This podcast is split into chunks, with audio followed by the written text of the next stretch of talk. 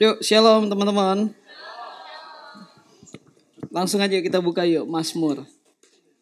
Tuhan mau ingatkan di Mazmur 19 ayat 1 sampai 15. Perhatiin deh, perikopnya judulnya. Apa? Kemuliaan Tuhan dalam pekerjaan tangannya dan dalam Tauratnya. Jadi ada dua. Ya, God's quality. Dalam kualitasnya Tuhan itu pertama dalam pekerjaannya, kedua Taurat. Taurat itu berarti firmannya. Terus mari kita lihat ayat yang ke-15 dulu. Ayat 15. Kita sama-sama baca ya. 3 2 1. Mudah-mudahan engkau berkenan akan ucapan mulutku dan renungan hatiku ya Tuhan gunung batuku dan penebusku. Yuk, auksi diajarkannya begini ya kan. Buat setiap kita komitmen untuk menyelesaikan setiap agenda Tuhan. Jadi gini, kita punya cita-cita. Siapa yang gak punya cita-cita di tempat ini?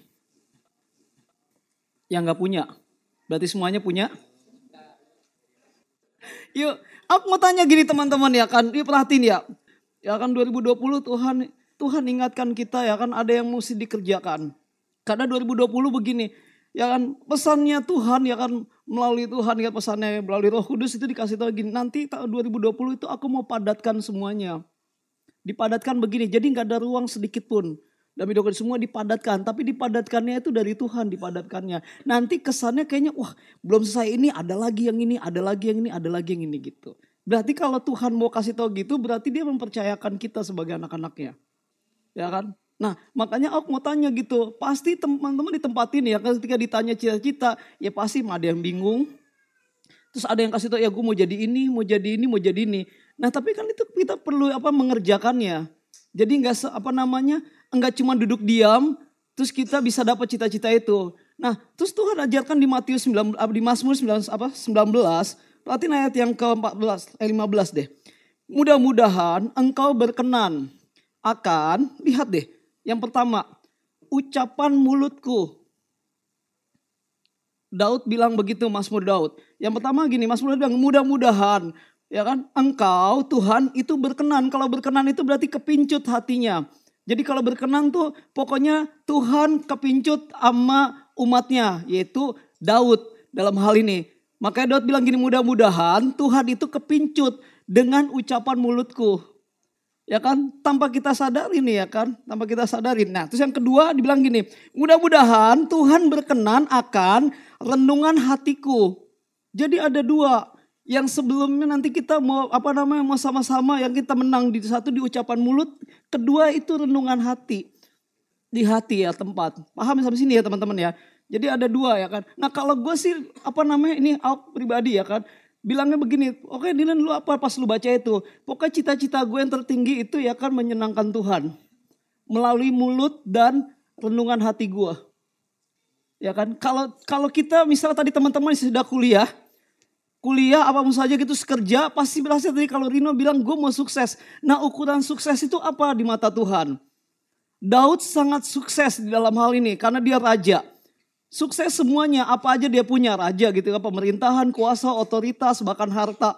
Pakai semuanya juga ya kan. Nah tapi Daud bilang gini mudah-mudahan ya kan Tuhan itu berkenan sama mulut gua. Mulut. Yang kedua apa? Hati.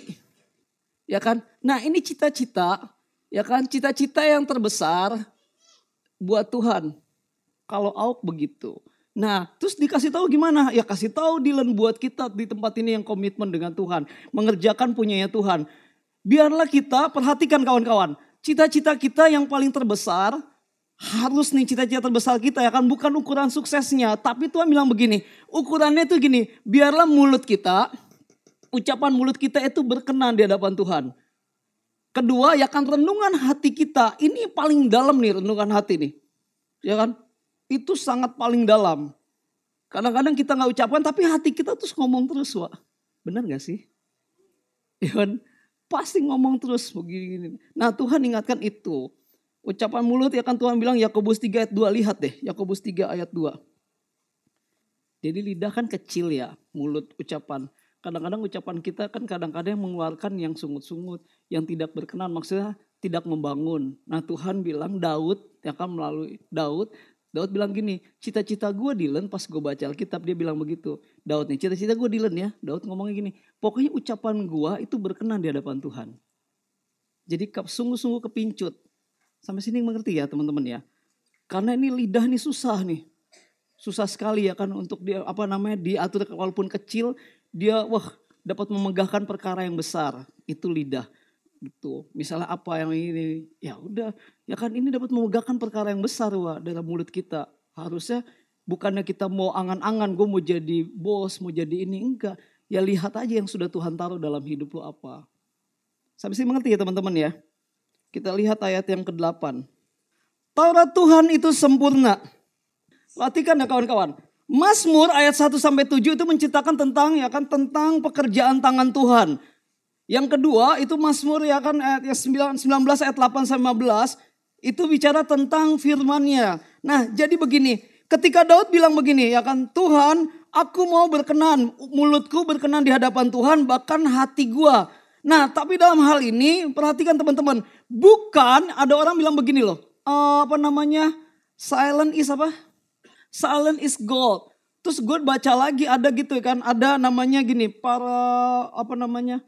um, para hamba Tuhan pokoknya lah ya, hamba Tuhan gitu. Baca gini, dia punya janji untuk uh, mulutnya banyak diam. Tapi gue baca Daud, gue baca Daud ya. Pas gue baca Daud, Daud itu di hadapan Tuhan gak banyak diam. Dia mau, dia ngobrol sama Tuhan dan Tuhan ngobrol sama dia. Ya kan? Nah, maksudnya gini, silent is gold itu apa? Maksudnya gitu, bukan masa gini, wah tenang itu bijak gitu. Enggak juga, belum tentu dalam hal situasi apa dulu gitu. Nah terus aku dikasih tahu begini, kasih tahu Dilan ya kan buat setiap kita di tempat ini anak-anak Tuhan harusnya ya kan mulut ini ya kan dipakai untuk ya kan banyak berkata-kata dengan Tuhan. Ketika kita banyak berkata-kata dengan Tuhan, Tuhan ingatkan gini, nanti Tuhan mau kasih tahu banyak hal dengan perkataannya. Nah yang kedua tentang renungan hati. Nah ini pergumulan yang paling dalam. Pergumulan yang paling dalam dari Daud. Setelah Daud bisa ya kan tenang dalam mulutnya tidak berkata-kata yang aneh-aneh. Tapi kan kelakuannya itu mungkin apa sikapnya walaupun dia baik orang bisa melihat. Tetapi lihat ya kawan-kawan. Hati itu ya kan tidak ada yang tahu. Yang tahu cuma Tuhan. Dan orang itu termasuk Daud. Nah terus Allah bilang gini hati itu adalah tempat yang paling tersembunyi. Dunia yang tersembunyi. Jadi hati ini adalah dunia yang tersembunyi. Apa yang kita pikirkan, apa yang kita pertimbangkan, mungkin manusia ya kan tidak melihatnya. Tetapi Tuhan melihat karena ini ada dunia yang sangat tersembunyi dalam hati. Halo? Makanya ya kan Tuhan bilang begini, perhatikan ketika Daud ya kan mau renungkan hatinya, biarlah ini dunia yang tersembunyi ini benar-benar ini berkenan di hadapan Tuhan. Biar kita mengerjakan punya Tuhan tuh asik. Sampai sini mengerti teman-teman? Wah tolong perhatikan kita menang dulu di mulut kita. Ucapan apa yang kita ucapkan. Halo ini kita mesti menang dulu. Terus sama renungan hati ini dunia yang tersembunyi di dalamnya. Tidak ada yang tahu, yang tahu Tuhan sama kita. Apa yang kita pikirkan, pertimbangkan, manusia nggak tahu tapi Tuhan yang tahu. Mau menang kita di tempat ini? Mau menang ya? Mulut sama namanya hati kita mesti menang. Ya, biar kita bisa mengerjakan punyanya Tuhan. Auk dari bawah dulu ayat 15. Nah baru kita muncul yang ayat 8-nya. Yuk lihat yuk. Taurat Tuhan itu dibilangnya sempurna. Nah bagaimana caranya biar mulut kita dan renungan hati kita itu ya kan bisa berkenan di hadapan Tuhan. Nah Tuhan mau kasih tahu dulu yang pertama lihat ayatnya. Ayat 8. Taurat Tuhan itu dibilangnya apa? Taurat apa Taurat? Itu Torah. Torah itu apa? Hah? Firman lah. Ya kan? Terus dibilangnya apa firmannya? Taurat itu apa? Sempurna. Dibilang sempurna. Masih percaya di sini kawan-kawan? Firman sempurna? Firman sempurna enggak? Nah harusnya dengerin ya, langkah ya. Langkah biar setiap mulut dan hati kita itu berkenan di hadapan Tuhan. Tuhan bilang gini ya kan, Dilan pertama ya kan, perhatikan. Kamu mesti hidup dulu di sini. Ambil langkah Firstnya itu mesti firman. Kalau kita anak Tuhan, ya kan gak firstnya firman aneh. Udah jangan bilang anak Tuhan lah. Walaupun lu pintar, gak ngaruh. Pintar gak masuk gak masuk ke tempatnya kekekalan Tuhan, gak ngaruh. Paham tidak sih? Jadi Tuhan bilang langkahnya ya. untuk hati kita dan mulut kita itu berkenan di hadapan Tuhan ucapan itu pertama itu firman. Dia lagi kasih tahu, Daud lagi kasih tahu gini, Perhati nih kata Daud, gue mau berkenan ucapan mulut gue sama renungan hati gue di dalam yang paling tersembunyi, biar gue bisa berkenan. Terus Daud kasih tahu, nggak taunya firman itu sempurna. Kalau firman sempurna, kita mau cari yang mana lagi? Kalau firman sempurna, ya teman-teman harusnya masuk gue gitu ya, kita udah nggak cari yang lain. Kalau firman itu sempurna, perhatiin deh, kalau firman Tuhan sempurna, lau ya kan, sama auk ya kan, jangan meremehkan firman. Karena dia sempurna. Kalau udah sempurna berarti penuh dan full. Contoh, ada yang kuliah, kalau kuliah ya kan, kalau kuliah itu S1 4 tahun ya. 4 tahun ya. SKS-nya 150 ya. Eh 44, 44. Ya kan. Kalau AUK SKS-nya dulu 160 160. Terus masanya itu 7 tahun. Lewat dari 7 tahun DO. Capek-capek dah kuliah tuh ya. Tapi sekarang kan dipadetin.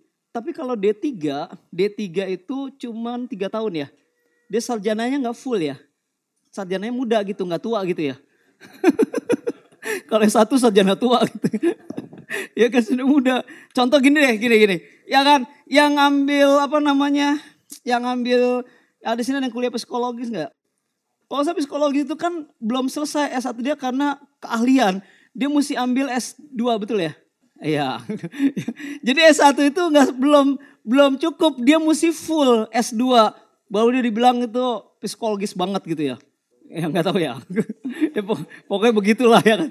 Ya kan ada dokter kan ada dokter dokter kalau dokter kan selesai dokter umum. Tapi dia mesti spesifik ya kan ambil jurusannya apa misalnya ya kan jurusan apa dokter mata terus apa misalnya lah gitulah. Dia mesti selesain dulu. Nah jadi gini loh, terus hukum pun juga hukum mesti ambil lagi gitu. Jadi nggak bisa S1 doang, dia mesti ambil lagi S2 biar dia full. Nah, tolong perhatikan. Kalau kita udah ambil di situ yang kuliah dokter lah, kuliah apa aja gitu kan, kerjaan juga ya kan. Misal kerjaan gue masih segini nih, gue mesti full kerjaan gue. Kalau udah full tuh kayaknya lega, bener gak? Kalau ngerjain sesuatu kalau nggak full nggak lega juga. Makan pun juga kalau pilih makan setengah-setengah doang, tuh nggak lega. Yang ada ngemeng. Nah makanya Tuhan bilang ingatkan gini, Daud bilang gini, kalau gue mau full di hadapan Tuhan berkenan, itu cuma ucapan mulut gue sama renungan hati gue yang paling dalam. Nah caranya cuma firman. Makanya Daud kasih tahu dulu sebelumnya, ini firman ini murni loh Dylan. Firman ini sangat murni. Maksudnya gini bukan murni saja, firman ini sangat sempurna. Kalau firman itu sempurna, jangan cari yang lain. Carilah firmannya, firman itu perkataan atau kata-kata Tuhan. Jangan meremehkan. Kalau kita mau sempurna dan berkenan, kalau berkenan itu bukan setengah-setengah. Tapi benar-benar ya kan itu dari hati yang paling itu benar-benar sempurna gitu loh. Nah makanya Tuhan ajarin buat kita di tempat ini. Untuk mengerjakan ya kan revivalnya Tuhan, agendanya Tuhan di tahun 2020 bahkan 2025. Kamu mesti ke sini dulu Dylan Biar kau sempurna. Nah kasih tahu buat setiap tim di tempat ini. Firman itu harganya sudah mati karena sempurna. Kalau sudah dapat yang sempurna, lihat perhatikanlah. Ya kan dia bilang apa? Menyegarkan. Menyegarkan jiwa. Jiwa disegarkan. Jiwanya fresh. Nah kalau Auk dapatnya bukan fresh saja Wak. Tapi di sini dibilangnya ada ya kan new strength. Apa dibilangnya? Kekuatan baru. Percaya deh, banyak anak-anak Tuhan hari-hari ini tuh banyak yang lemah. Jiwanya yang lemah. Jiwa isinya pikiran, perasaan, dan kehendak. Yang galau lah. Yang selalu ya kan perasaan mulu. Terus ada banyak hal lah. Merasa ngagal, merasa nggak mampu, merasa-merasa. Orang merasa itu sombong. Paham gak sih? Nah ini yang yang bingung makanya. Makanya jangan salahkan kalau kita ya kan makan anak-anak Tuhan itu tidak dikasih kekuatan baru. Kekuatannya gitu saja, gitu saja. Bayangin dalam hidup yang kita jalanin, kita anak Tuhan, setiap hari kita dikasih terus sama Tuhan. Dikasih terus, dikasih terus untuk bisa kita next level. Mungkin sekarang kita bisa angkat 20 kilo, terus kita bisa angkat 30 kilo, 40 kilo, terus dinaikin, dinaikin, dinaikin terus. Kalau ikut Tuhan begitu jalanan naik up, up, up, ditambahkan, ditambahkan. Nah kalau nggak ada ini kekuatan baru, susah untuk mengangkat itu. Nah ini dibutuhkan firman. Kalau nggak ada kekuatan baru, yang ada ucapan mulut kita itu ngegerutu, ngemeng, kesel, banyak di sini. Bahkan hati ngedumel terus hidupnya. Orang-orang itu tidak akan pernah bisa sampai berkenan di hadapan Tuhan. Masih mau belajar? Ya kan? Bukan sekedar belajar ya, mari kita nanti praktekkan.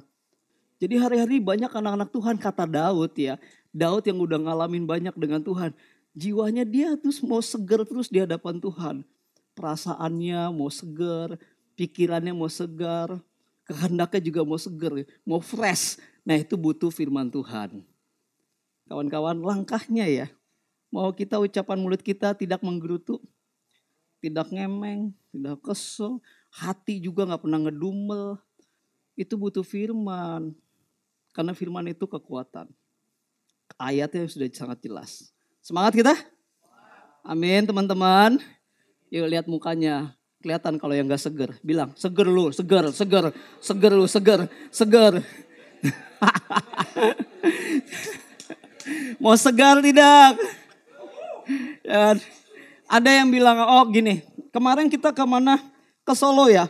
Ketika ke Solo itu makan di tempatnya budenya Mas Juan. Uh lagi lapar-laparnya tuh kita di jalan. Waktu jual mampir deket lagi Wak. Bos dapat pas masuk ke situ langsung ada jualan namanya apa? Soto kuali. Wih soto kuali nih. Ya kan, sotonya di kuali bener. Ya kan, pas pas sudah datang kita ke sana datang bu untuk makan. Pas itu disiapin siapin pas makan nih. Uh, oleh sotonya. Nah, aku kan kalau kita makan soto kan suka agak gitu ya berminyak ngerti nggak? suka minyak ya. Nah pas makan itu, oh nggak minyak tuh langsung pas makan, ih langsung seger mata lo. Langsung bener-bener seger, uh gila. Ya kan, tapi kata Tuhan gini, Dylan, soto kuali itu ya kan firman Tuhan lebih seger dari soto kuali. Wih, ngerti, ngerti, ngeri. Wih seger, iya juga ya. Terus oh renungin, iya juga ya. Makan soto kuali aja seger, apalagi firman. Bohong, bohong, bohong, semua bohong, bohong. Ah, lau gak pernah baca Alkitab aja bohong, seger. Makanya ya kan jiwanya lemes mulu. 5L. Ya kan lulu lulu loyo mulu. ya kan, wah gitulah. Halo sampai sini paham kita?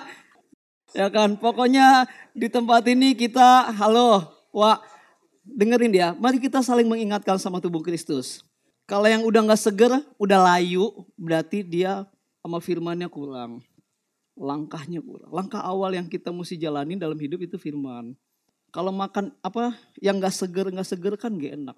Percayalah. Orang yang gak seger, ya kan gak fresh, dia cepat atau lambat dia akan ini wah ada penyakit, ada kuman nanti. Makanya tolong mesti disegarkan sama firman. Walaupun lu gereja, ibadah, pelayanan, tapi jiwa nih gak segar. Jadi jiwa mesti fresh fresh itu didapati dari Tuhan. Nah, bilang kiri kanannya, mau fresh nggak loh? Ingat ya, fresh itu berarti ada new strength, ada kekuatan besar. Yuk langkah yang kedua kita lihat. Peraturan Tuhan itu dibilang apa? Peraturan, peraturan berarti aturan lah ya. Peraturan aturan sama nggak? Sama lah ya. Ya peraturan itu yang peraturan itu membuat apa? Dibilang peraturan itu apa? Dibilangnya teguh. Ya teguh. Perhatiin deh memberikan hikmat kepada orang apa? Yang tidak berpengalaman. Nah terus aku baca ya kan. Maksudnya peraturan itu apa Tuhan yang membuat teguh? Enggak tahu teguh itu membuat ya kan itu dapat dipercayai. Wak. Teguh itu dapat dipercayai. Jadi nggak pernah goyang. Kita dapat informasi apa dapat dipercaya nggak pernah goyang. Dapat. Paham ya teguh. Nah nggak tahu aja gini yang kedua langkah yang kedua Tuhan ingatkan kita ya kan. Supaya mulut dan hati kita itu berkenan di hadapan Tuhan. Perhatikan Dilan. Yang pertama itu firman. Itu harga mati firman itu. Karena firman dibilang gini, perhatian Paul renungi deh, firman itu sempurna, sempurna, sempurna. Jadi gak usah cari yang lain, carilah firman Tuhan. Gak usah cari kata-kata bijak, kata-kata bajik, kata-kata apa lagi, kata-kata manis. Halo, gak usah kayak gitu-gitu. Pokoknya, halo, Paham ya?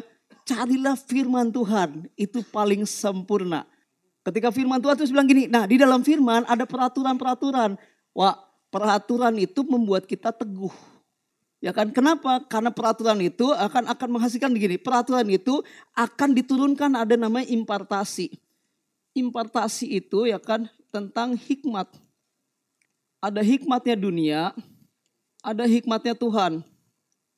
Tapi Tuhan bilang impartasi yang dari aku ini dari peraturan dari firman adalah hikmat ini datangnya dari Tuhan. Halo. Halo paham teman-kawan? Lalu jangan bilang begini, ya kan? Ah gue masih muda. Justru kalau lalu pertamanya ke sini firman, Tuhan akan kasih hikmatnya. Nah terus Tuhan ajarkan Auk begini. Yuk kata-kata yang sederhana aja. Enggak tanya dibilangnya begini ya kan yang Auk catat. Ya, enggak tanya di sini dengan impartasi hikmat ini ada nasihat-nasihat yang sederhana. Jadi gampang sekali. Enggak ribet pokoknya gitulah. Nasihat-nasihat yang sederhana yang dapat dimengerti. Paham? Halo? Jadi ketika kita ikut Tuhan, ucapan mulut kita mau berkenan dan hati itu bisa berkenan hadapan Tuhan, pertama itu firman. Ketika ada firman, Tuhan bilang gini, ingat Dylan, ya kan firman ini ada peraturan-peraturan itu membuat engkau itu teguh.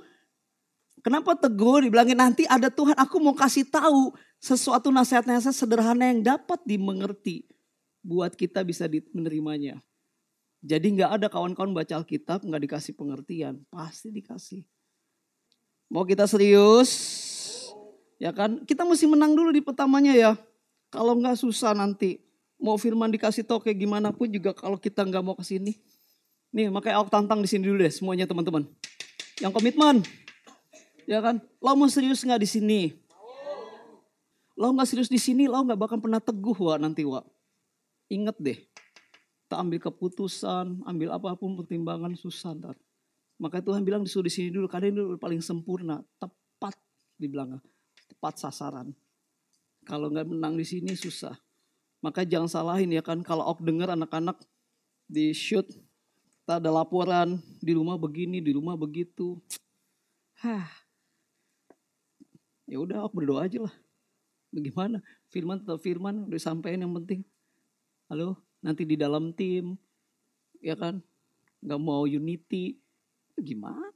Susah. Padahal baca firman, gak taunya semuanya, ya kan, pada sosok jago firman semua di dalam. Kan susah. Makanya tidak akan pernah dikasih hikmat sama Tuhan. Yaitu hal-hal nasihat-nasihat yang sederhana yang bisa kita mengerti. Paham kawan-kawan? Yang tiga lihat ayat yang sembilan. Titah Tuhan itu apa? Titah Tuhan. Terus aku tanya, aku baca ya, titah itu apa ya? Titah nggak taunya itu caranya. Yang ketiga, titah. Titah itu, titah Tuhan itu cara. Cara-caranya lah gitu. Jadi udah ada Torah, ada firman, terus ada peraturan. Terus Tuhan kasih caranya juga. Udah ada peraturan contoh gini, misalnya peraturan sekolah ini harus hari Senin pakai baju apa namanya? Kau sekolah? Ah? Apa? Ini bener merah putih, putih putih ya putih biru. oh udah gini aja kita umum. Kalau hari Jumat biasanya yang kerja pakai apa? Nah udah umum kan. Sekolah juga kan pakai batik. Itu peraturan kan? Gitu. Nus caranya gimana caranya untuk pakai batik? Beli batik. Gitu maksudnya paham nggak? Yuk lanjut ya. Jadi yang ketiga Tuhan bilang gini, titah Tuhan itu tepat. Jadi ada gini, dengerin kawan-kawan. Ada caranya, caranya Tuhan itu tepat. Kita punya cara sendiri, tetapi lihat kalau Tuhan, cara lu gak tepat Dylan. Cara yang paling tepat itu cuma aku. Nih gue kasih tahu caranya. Sampai paham ya? Cara itu tepat. Tapi mesti di sini dulu menang. Biar kita bisa melangkah ke sini. Habis langkah ke sini dikasih peraturannya, biar bisa beli batik nih caranya nih gue kasih tahu cara yang tepat cara yang tepat begini nanti aku kasih tahu begitu kata Tuhan perhatiin ya titah Tuhan itu tepat nah lihat caranya aku itu sangat tepat kenapa sangat tepat karena ini lihat kalau tepat ini menyukakan apa ya kan menyukakan hati ada hal-hal yang Tuhan mau kerjakan hari-hari ini halo jadi caranya Tuhan itu canggih hari-hari ini Ya kan, perhatiin deh, perhatiin. Nah itu yang buat suka gitu. Walaupun misalnya gini, gue lagi banyak yang dikerjakan, banyak sekali yang dikerjakan, banyak yang dipikirkan, banyak yang dipertimbangkan. Tapi Tuhan kasih terus untuk menyukakan hati gue, hati gue suka gitu. Makanya gue mikir siapa yang belum kerja ya. Jadi aku inget apa nama ingat Alkitab gitu firmannya bilang begini udah kalau lu ya kan sama gue berkualitas dah karena gue tuh kualitasnya Tuhan bukannya lu nggak perlu nyari kerja lu tetap nyari kerja tapi dengan nanti kerjaan akan ikut lu Ini nggak percaya sih kawan-kawan, karena belum ngalamin. Nanti kalau lu ngalamin tamat sekolah baru nanti lu ngerasain. Makanya mulai dari sekarang masih muda, mulai serius dulu sama firmannya.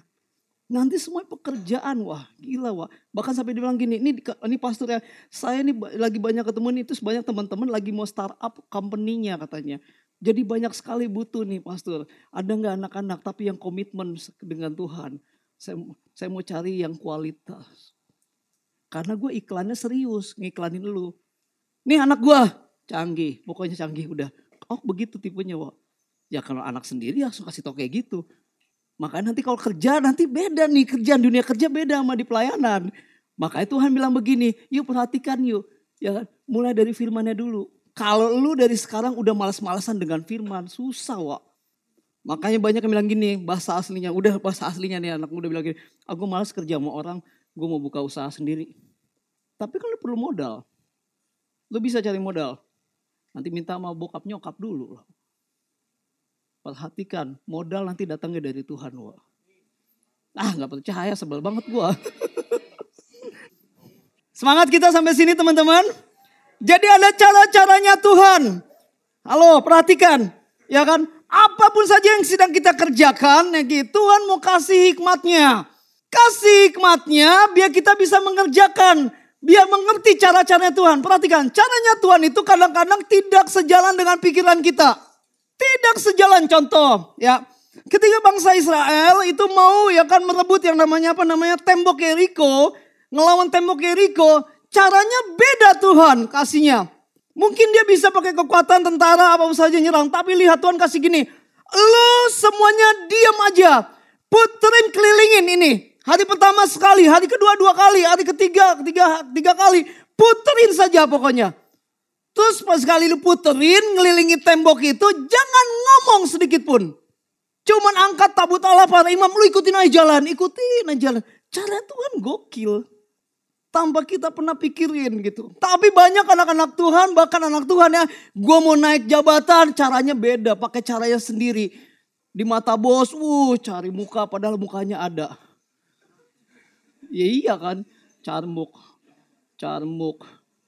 Ya kan, ada bos pernah rajin, bos nggak ada sudah lagi tidur lagi pemalas. Banyak kayak gitu. Itu kan banyak caranya yang kayak gitu. Makanya dunia punya hikmatnya caranya. Kalau lu mau naik posisi lu injek kawan lu. Jadi tangga, injek lagi kawan lu biar lu naik. Tuh caranya dunia. Paham ya? Di dalam pelayanan lebih gila lagi, Wak. Lau belum pernah sih melayani ya kan masih di lu disut kalau lu melayanin gereja-gereja, uh Ngeri wah gereja-gereja besar itu. Ya kan bener-bener sikut sana sikut sini yang penting gue bisa naik. Wah sadis lah pokoknya. Bahkan di pelayanan lebih parah lagi. Bisa sadis lagi di gereja. Makanya nggak pernah jadi terjadi unity. Berantem ada di gereja. Kita berantem ya berantem tentang materi lah. Kekuasaan banyak. Pada Tuhan bilang enggak enggak di situ dulu. Nyenengin dulu mulut lu sama hati gue. Itu poinnya. Kata kuncinya. Semangat kita. Maka Tuhan bilang gini, cara aku, cara aku itu tepat. Perhatiin ya teman-teman. Karena Tuhan bilang gini, sesuatu yang tepat, dengerin ya kawan-kawan. Sesuatu yang tepat itu pasti menyukakan hati. Contoh, kawan-kawan yang kuliah. Kalau ngerjakan soal, ada tugas gitu soal kerjakan. Kalau lu ngerjakannya tepat ya kan sesuai ya kan. Lu lega enggak hati lu? Ini pada mati semua nih. Halo? Oh gue tahu jiwa lu lagi pada ini yang kurang seger ya. Coba lihat lagi kiri kanannya, lihat lagi, lihat lagi, bilang ngomong, jiwa lu seger enggak sih sebenarnya?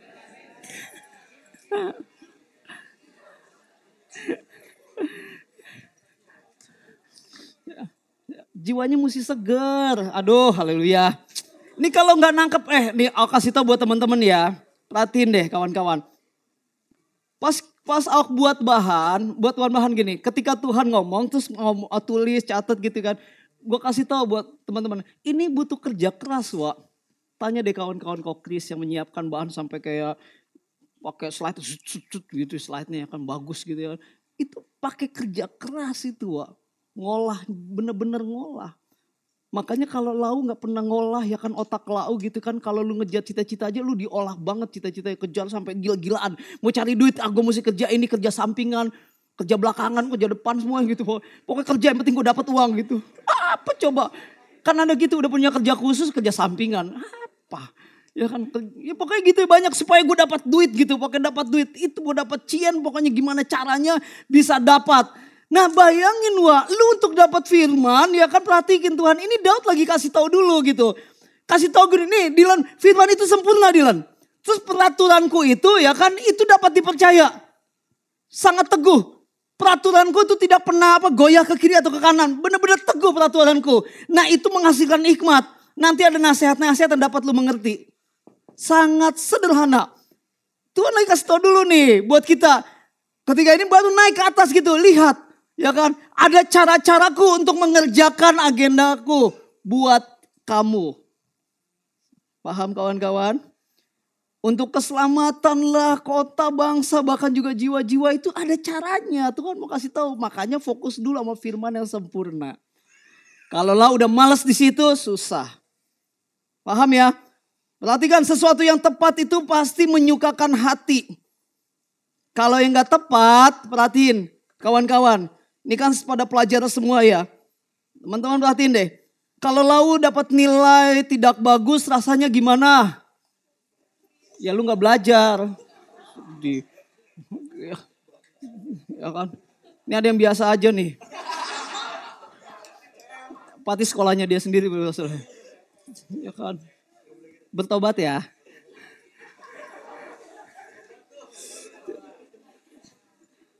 Perhatiin ya teman-teman, di sekolah AUK dulu ya kan. Sekolah AUK, AUK apa namanya punya cita-cita, punya cita-cita pas SMP AUK nggak mau masuk sekolah swasta. Karena ya kan negeri itu bagus. Ya kan, pas AUK masuk dapat negeri, wah lega banget. Ketika masuk nggak taunya tuh pelajarannya, pelajaran AUK ambil A1 kan. Dulu kalau IPA itu namanya A1. Terus pas belajar itu guru AUK nih, guru fisika. Ketika kita ngerjakan soal, terus dikumpulin ulangan, terus dibagiin. Ketika dibagiin kalau ya, pasti nih, kalau nilainya bagus, uh dilulukan, langsung dikasih sampai gini, uh bagus ya nilainya gitu. Pas giliran kita nilai jelek, kata udah mau deket, set, kalau nilai jelek langsung dijatuhin, Wak. Langsung anak-anak ketawa, gitu anak-anak pada ketawa semuanya. Buat nilai jelek, ketawa nilai jelek gitu. Paham gak? Nih, pasti nih, ya kan? Nah demikian juga kita punya ya kan nih Tuhan kasih cara-cara biar kita dapat nilai terbaik. Nah, ya. ya kan, lau jangan mikirin lu aja. Masa lalu memang masa lalu cuma segitu ya kan. Ada yang lebih parah lagi daripada masa lalu. Kayaknya lu yang paling berat banget masalahnya. Apa nggak dikasih uang jajan? Wah, ah, kita gue kasih uang jajan sama lu. Semangat kita teman-teman. Jadi Tuhan bilang gini, Dilan ada caraku. Caraku ini akan membuat nanti akan nilai lu bisa terbaik. Menurut ukuran aku. Ketika Tuhan yang akan kita ikutin ini, satu, dua, tiga ada caranya. Ketika kita menyelesaikan, nanti pas kita dikasih sama Tuhan, nih rapot lu nih. Nilainya dikasih begini, Wak. Terbaik, bagus. Mau nggak, lau? Serius ya kita yang komitmen ya. Masih ada orang? Mau apa namanya hati kita terus bersuka? Ya kan? Ayolah, gampang, ya kan? Perhatiin ya, caranya Tuhan itu menyukakan hati kita. Jadi cara kita tidak akan pernah bisa menyukakan hati. Cuman caranya Tuhan yang dapat menyukakan hati kita. Udah itu paling mantap dah. Yuk lanjut. Langkah yang keempat. Masih kuat tidak? Yuk lanjut yuk. Kita lihat yang keempat. Yang keempat lihat ya. Dibilang apa? Perintah Tuhan itu dibilangnya apa? Murni, bilang kiri kanannya, pure bro. Perintah berarti sesuatu yang harus kita kerjakan. Betul nggak? Kalau hari Jumat ya kan semuanya sekolah, karyawan apa sih pakai batik. Ya kan? Nah itu udah perintah Wak. Udah diumumkan harus pakai. Yang harusnya, nah terus Tuhan lihat ya, yang empat ya, perintah itu murni. Yang keempat, ya kan perintah itu murni. Biar kita bisa dapat menyelesaikan perintah yang murni, kawan-kawan perhatiin, ini perlu yang namanya taat. Ini yang akan menghasilkan kemurnian. Semangat ya. Terus akibatnya, lihat akibatnya. Perintah Tuhan itu murni. Membuat apa? Mata kita bercahaya. Kita lihat Mazmur 119 ayat 105 deh.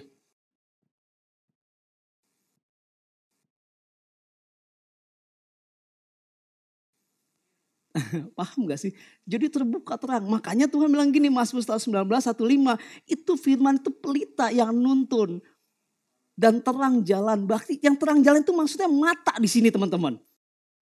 Perintah itu akibatnya mata kita itu bersinar terang sekali. Tidak sama-sama melihat Yesus. Tidak pernah bisa sama-sama. Jadi gini, ngelihat Yesus tuh udah gak kakinya doang. Tapi ngelihat Tuhan benar nyata Tuhan yang mau kerjakan dalam hidup kita. Paham gak sih sampai sini teman-teman? Jadi mata kita itu benar-benar terang banget. Tidak sama-sama. Akibatnya kalau sampai hari ini kawan-kawan masih ada yang ragu-ragu ya, kan nanti gue ke depannya gimana ya? Nanti cita-cita gue gimana ya? Keluarga gue gimana ya? Nanti ini gue bagaimana begini, begini, begini. Wah udah lu ikutin dulu aja yang pertama firmannya. Terus nanti lu dibuat teguh, ada aturan mainnya. Terus dikasih tahu caranya, ini dikasih tahu caranya. Ketika dikasih tahu caranya nih langsung, nih caranya gini ya. Baru diperintahin sama Tuhan, pergi lu ke sana, jalanin. Gitu. Oh amin. Habis coba dingin. Lo sambil nguap sih, ah dingin gitu. Semangat kita. Mata adalah pelita tubuh. Jika matamu gelap, gelaplah seluruh tubuhmu. Langkahnya pasti gelap. Makanya Tuhan bilang, mata ini bisa bercahaya ketika ada perintahnya. Karena perintahnya dengar ya. Ketika Tuhan sampai dibawa sampai hari ini kayak ke tempat ini, terus langsung oh, apa namanya renungin, wah nggak tahu perintahnya Tuhan itu murni, walaupun perintah Tuhan itu nggak enak buat kita, tapi itu murni, pure, sangat murni gitu loh. Amin kawan-kawan, semangat kita. Yuk bilang kiri kanan lagi semangat lah. Yuk yang terakhir langkahnya lihat, yang kelima, yang sepuluh lihat deh, lihat yang B-nya yang Pertama dulu, takut akan Tuhan itu suci. Tetap ada untuk selamanya. Tapi lihatlah yang hukum-hukum Tuhan itu dibilang apa? Hukum-hukum Tuhan itu benar. Tadi aku sering sama Sevi hukum itu nggak taunya hukum itu nggak taunya ini kelima ya. Hukum itu nggak taunya ini wa penghakiman. Jangan ini dulu. Waduh. Penghakiman itu penilaian. Bahasa ininya lah. Jadi ada penilaian yang ngambil keputusan gitu ya kan? Ini nggak bisa diganggu gugat. Di bumi aja ada hakim.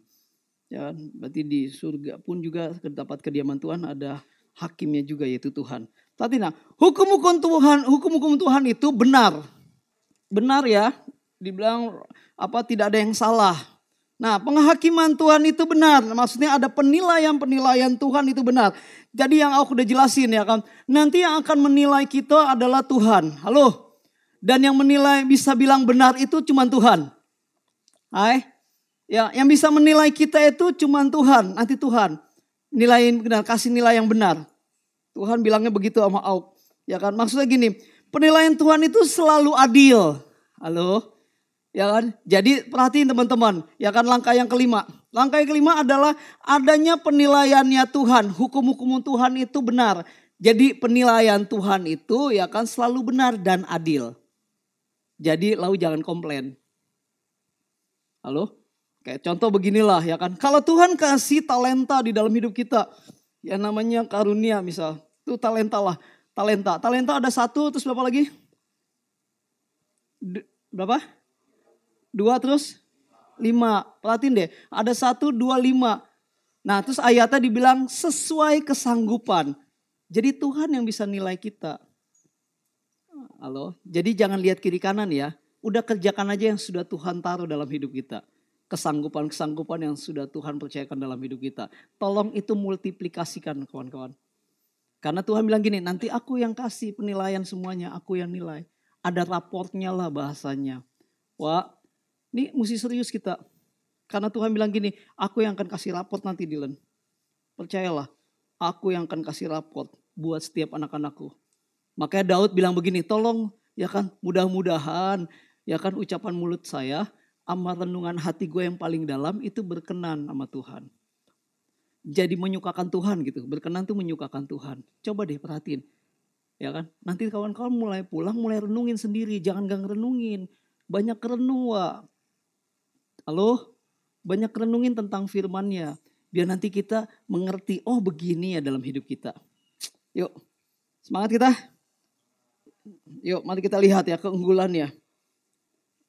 Bilang kanan, ada dua keunggulan bro. Jadi jangan takut ya. Mau melakukan ini semuanya? Wah, perhatiin ya.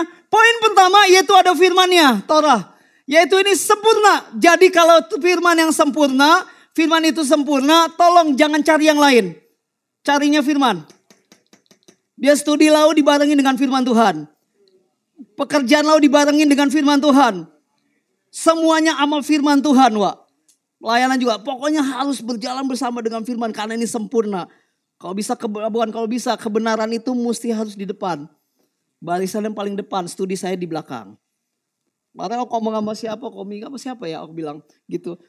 Hari ini kan zaman ini kan zaman apa namanya zaman canggih ya. Zaman canggih. Jadi banyak orang tuh mau eksis loh hidupnya. Bener gak sih? Mau eksis apa aja dieksisin pokoknya. Sambil makan pun mau eksis juga. Foto-foto. Terus mau apa pun pokoknya dieksisin gitu dalam hidup ini. Termasuk hamba Tuhan juga banyak yang mau eksis lah gitu. Terus aku kasih tahu kalau Dylan kalau lu mau eksis dalam hidup lu ya kan, buat lu eksis ya kan. Aku, Tuhan bilang gini, aku kasih tahu Dylan ya kan, lu nggak akan pernah bisa melakukan kehendakku. Yang harus eksis itu mesti gua. Makanya kita biarlah jadi sederhana saja. Kalau lo mau eksis war dalam hidup ya kan susah.